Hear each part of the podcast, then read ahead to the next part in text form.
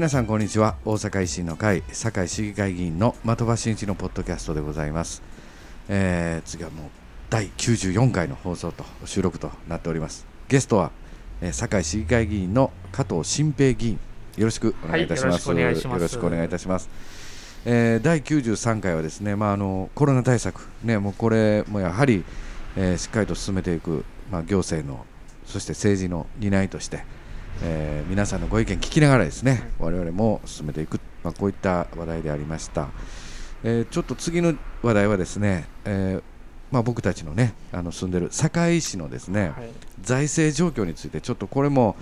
ちょっとご報告もね兼ねてやっていきたいなと思うんですけれども、はい、これ10月でしたっけ？長藤市長の記者会見。そうです、ね、ありましたね、はい、えー、次年度では135億円。次年度の予算作るのに135億円足りな足りませんという、うん、まあ、記者会見でしたよね。うん、そうですねかなり衝撃的でしたね。衝撃的でしたね。うん、まああの加藤議員はね去年、うん、からあ新たにまあ議会に来られたんですけれども、まあ前市長竹山市長の時代はね、はい、なんか財政いい財政いいと、ものすごいこうそっちの方結構強くアピールしてた、まあ、姿勢だったんですけれども、まあ、蓋を開けるとですね毎年やっぱり90億円ぐらいあの足りない状況での運営がやっぱり続いていたということもね広く市民の皆さんにね、はい、あの知られることとなってですね、まあ、そういった状況の中、まあ、箱物もどんどん立てていったということで、うん、まああのこのなんていうんですかね。こういった財政悪化の原因にはですね、うん、ひとえにあの、まあ、義務的経費と言われるものも、まあ、高齢化に伴って上がってるんだけれども、うん、あの大規模に建て替えられた堺の市民会館の、うん、まあ、この運営費とかですね、あの建設費の返済金、はい、まあ、こういったところもねあの原因として財政局上げてましたよね。そうですね。やっぱりこの地裁残高がこう、うん、他の政令市だと、ねまあ、横並みかこう下がっていくという状況なのがだ、まあ、他の政令市のね、うん、一般的な状況っていう話でしたけど、うん、堺市は逆にこう上がっていってるという将来への負担がかなり増えてきてるっていうところがねうんね、特にこの財政状況もこの見通しがですね、うん。うん、やっぱりかなり厳しいなっていうことをね、ね、改めて実感しましたね、今回、まあ、大体社会の常識としては2025年問題やったから、はい、ああの一番ね後期高齢者の方が人口割合が増えると言われている、はい、その時代に突入していくっていうのはもう予測できている中、はい、まあ、ここまであのー大きな投資を続けてきたというのは、うん、やはりうんまあ、我々も予算は反対してきたんですけれども、うん、あの大きく影響が出てきてるなと、うん、でここで長藤市長はやはりこの対策としてマイナス10%のあこの財政を改革していこうとい。うこともですね、えー、記者会見でね発表ありましたよね。そうですねこれ10%っていう規模はすごい額ですからね、すごいね。これ、うん、かなりすごい、え。ー、あのー、なかなか厳しい額ですね、うん、ただそれをやっていかないと、うん、令和4年度ではですね、もう予算を組めないという、まあ、そこまでの緊急事態でね、うん、多くのあの市民の皆さんがびっくりされて、市議会議員何やっとってんと、お前らちゃんとチェックしてなかったんちゃうかっていうようなね、うん、お叱りもいただいたりとかい。うこともあります。うん、そうですね、まあ、この点はこれまでこの議員団の中でもさまざまなこの、まあ、これ堺市の当局から10%の削減っていう方針に出ますけど、やっぱり我々議員団としてもこの改革の方向性ということで、まあ、あの政調会とかでもですねさまざまこの議論させてもらって、本当に必要なのかどうかっていうのをですね、あの全事業をチェックさせていただいたりして、で今回あの予算の政策提言をねさせてもらってるねやっぱりもうともにこれはもう改革進めていくしかないという今回ところですね。あの僕ら堺市議会議員団から提案された予算のね、うん、あの提案は、まあ、もちろん予算、うん、こういった政策を進めていってほしいということもありましたけれども、はいえー、こういったところを改革すべきだという、うん、そっちの方もかなりの分量で提案させていただいているところですよね。ねこれは多分他の議会でも珍しいと思いますよね、うん、普通はやっぱりこういう政策やってくれとかやってくれ、ね、やってくれ。の話しか、うん、まあ大体要望っていうのは、予算要望ではね、これはまああの出てこないわけですけども、ね、我々維新の会はまあこういう運営をしていけばもっと削減できるのではないかとか、はい、まあ、そういった提案を、まあ、やはり提案政党としてはやっていくべきだということで,、ね、うん、出させていただいた。また、今回の、ね、議会でもあの対抗質疑でもありましたけれども、はい、これまでこういう財政状況になるに至って、はい、あの財政としてどう考えてたんやと前竹山市政の時にと、はい。まあ、いう質疑においてはやはり財政規律というものがなかったという、うん、まあ、ご答弁も出てきたと、うん、まあ、これはいわゆるどんぶり勘定やったということも出てきたわけであって、うんうんはい、やっぱりこういったことはまあ二度とね、やはりこう起こさないために、はい、しっかりと一つ一つの事業を見直し改革を行ってね、あのー、まあ、市民会館一つとってももう立ってるもんもうね、なんともできない、はい、だけど、まあ、ね、運営をいかに効率的にやっていくかとか、うん、まあ、そういった提案をね、やっぱり行っていくと、ね、まあ、あのやばいやばいと僕ら言ってましたけどね、うん、まあ、実際、本当に数字として現れてきたと、まあ、ここからはもう大阪維新の会のもう改革っていうのがね、まあ、あの出番なんじゃないかなということもね、ね。あるんですけどね。そうですね。やっぱりこれはまずこうこれまで、えー、僕らも地元活動してくる中で、うん、やはりこの財政がやっぱりいいという、うん、思っている方っていうのがですね、はいはい、やっぱかなり多いっていうのが多いですね、えー、僕らもかなり、うんこうびっくりしてましてですね。いまだに言われますよ。いま、えー、だに言われますね、うん、駅でも、えー、お前ら悪したんじゃんとかね、えー、言われちゃう、そうなんですね。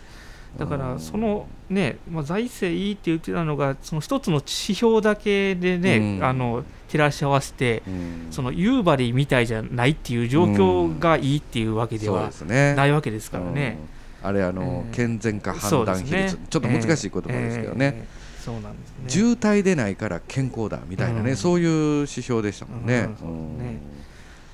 まあね、まあ、今回、そういったところをね。ね、あの明らかになったというわけですからね。やっぱりあの現状をしっかりと把握するっていうことがまず立ち位置として必要ではないかと、まあ、僕らの考えですけどね、あの現状認識が甘いと次にやることも全然ね、あのピントが外れてくるんで、はい、ということで。そまあ、そんなこんなで、まあ、我々もね、あのー、今回の議会で、まあ、市議会議員の報酬、はい、これを15%、ね、あの今まで半年間ね、はい、コロナ対策に使ってほしいということで、はい、え堺の市議会議員はね全部全会一致でね15%の報酬削減を半年間というね、はいやってきましたけども、はい、まあ、全然社会情勢は変わることなく、ね、むしろね、えー、あの経済的影響そして第3波としてね、こんな不安が広がる中、うん、15%削減をもう半年延長してさまざまなコロナ対策に使ってもらうべきだとい。うことで、はい、まあ、今回今議会でですね提案させていただいたんですけれども、はい、もうことごとく反対されて、ね、まあ、否決と。そうですね、特にやっぱり、あの今回、まあ、議会でもなかなかその反対する意見っていうのもやっぱ聞けなかったっていうのも、まあね、ね、やっぱりこう市民の中では、なんなんで反対なんやっていうところもねもしかしたら感じてる方もいらっしゃるのかなと思います。ねもう粛々と反対という,、そうですね、ことになりましたもんね。えー、まあ、なかなかやっぱり報酬に関わることっていうのはね、うん、なかなか僕も一生懸命調整はさせてもらったんですけれども、うん、難しかったね。まあね、特に今回のその15%っていうのが、これまでね、あの議会でやはりこう春先からずっとね、議論してきて、まあ、的場団長先頭にいろいろね、積み上げてきたところのそうですね、やっぱりそこがあの議会でも、ね、全会一致という形で可決されたものがですね、やっぱ、まあ、僕らはこれは、ね、継続すべきやっていうところの、まあね、僕らは僕らは20%を自主的にやっているけれども、はい、うんだけど議会としては15%という最大の数字で合意したんでね、うん、まあ、やっぱりここでねあのご理解いただけないかということで、うん、もうマスクが取れてる状態でもない。もう社会情勢は全く変わってないのでね。えなかなかここはね本当に厳しかったなと。で、まああの堺市はあの副市長とかね、はい、特別職の方も30%、うん、報酬削減して、はい、まあ、実務に当たっていただいているわけで。で僕らは僕らでやっぱりこういうふうにやれやれやれとこう、ね、議会で議論する以上、まあ、僕らも何らかねやっぱりそこは削減して、ねうん、やっぱり改革を求めていくべきなんじゃないかと、ね、ここなんですけどね。ね。えー、やっぱり堺市にでこう、うん、このまあ、コロナ対策なり、まあ、今、財政の危機的な状況もありますから、うん、っぱりこれはもうこう市民の皆さんにこう、ね、使ってもらうように、やっぱりしたいなっていうところが思いとしてもね、ありますからね。まあ、今後またこれね報酬削減については、まあ、えー、諦めず、はい、うん、15%あかんかったからといってね、僕らもうそのままかって言ったら、えー、またいろいろなねあの形でねそうですね、えー高い羽働きかけてもいきたいなと、こういうの思ってるんですけどね。頑張ります。いやいやそんなことないけど、えー、今回加藤加藤君も対抗質疑ね、はい、やりましたよね。はい、やらせていただきました。なんか加藤議員ごっつい成果コツコツと。積み上げておりますな何か。あそうですね、えー、あのーえー、やっぱりあのー、これまでどんなことを実現してきたんかな？そうですね。結構この短期間で、結構お僕らまあ地元のいろんなあの、うん、こう方と話している中でですね、はいはい、やっぱりこうこれ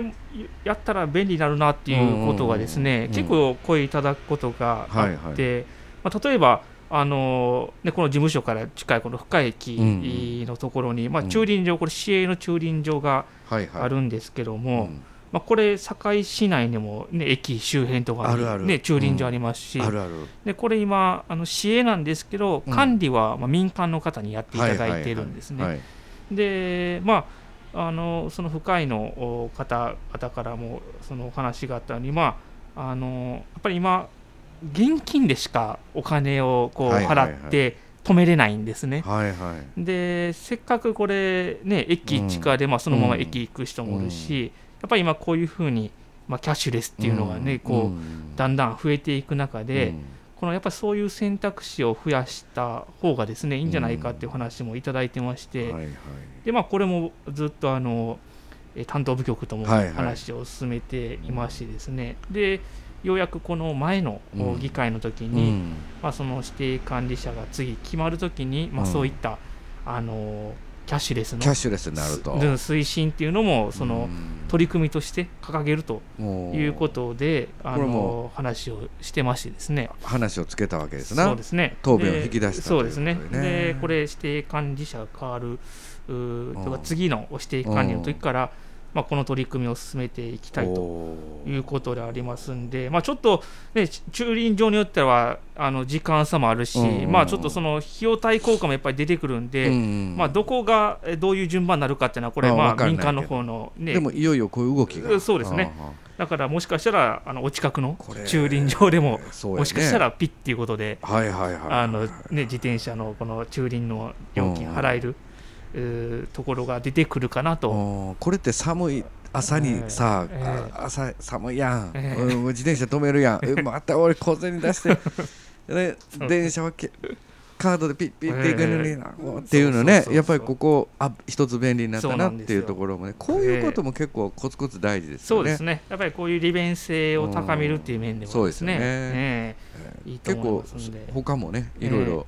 そうですね、うん、でまあこういう形とかも結構やっぱりあのいろいろ、まあ、今回対抗質疑では、僕も結構大きな話をさせてもらいましてですね。副首都とか、ね、そうですね、うん、やっぱりあの僕も今回このねこの後もまた、あの多少と構想の話もあるかなと思うんですけど、やっぱ秘訣を受けてやっぱりもう一度この堺維新のメンバーでもどういうこう方向性を向いてやっぱり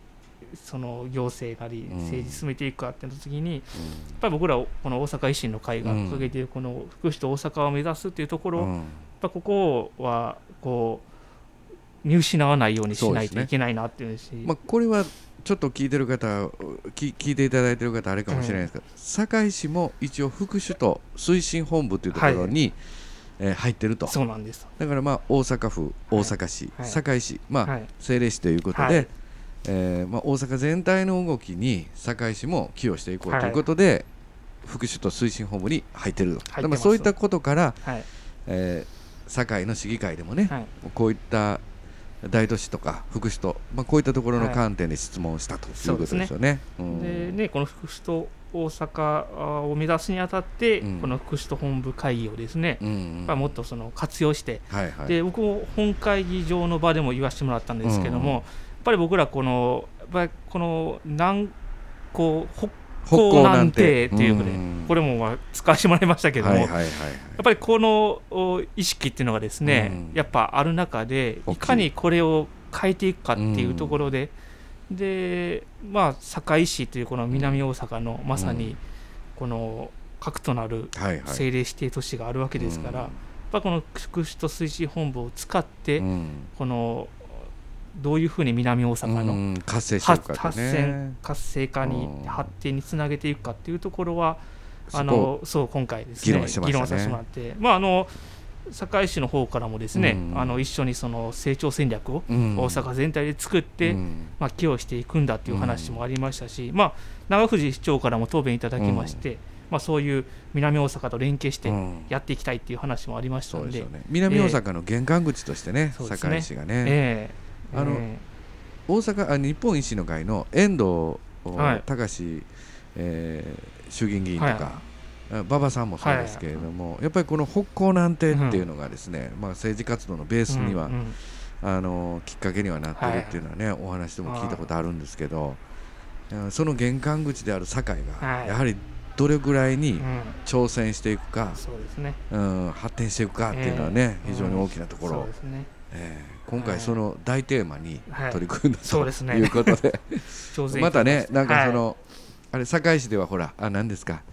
えー、議会の動画ね、はい、また見ていただけるんではいでね、また見ていただければな。12月4日のあの対抗質対抗はい、インターネット公開されてますんで、加藤銀頑張ります。ちょっとぜひご覧いただければと思います。はいえー、まあちょっとね時間がまたね経ってしまいましたけど、はい、まああの94回。まあこここの辺でですね。ちょ加藤ここすごい音入るねやっぱりね。なんか今今学生のなんか女子学生がなんだかんだみたいな、そうですね。よくあのすごい、えー、立ち話が聞こえてきます、野外でやってるみたいになってきましたけど。まあ続いて95回。またよろしくお願いいたします。お願いします。進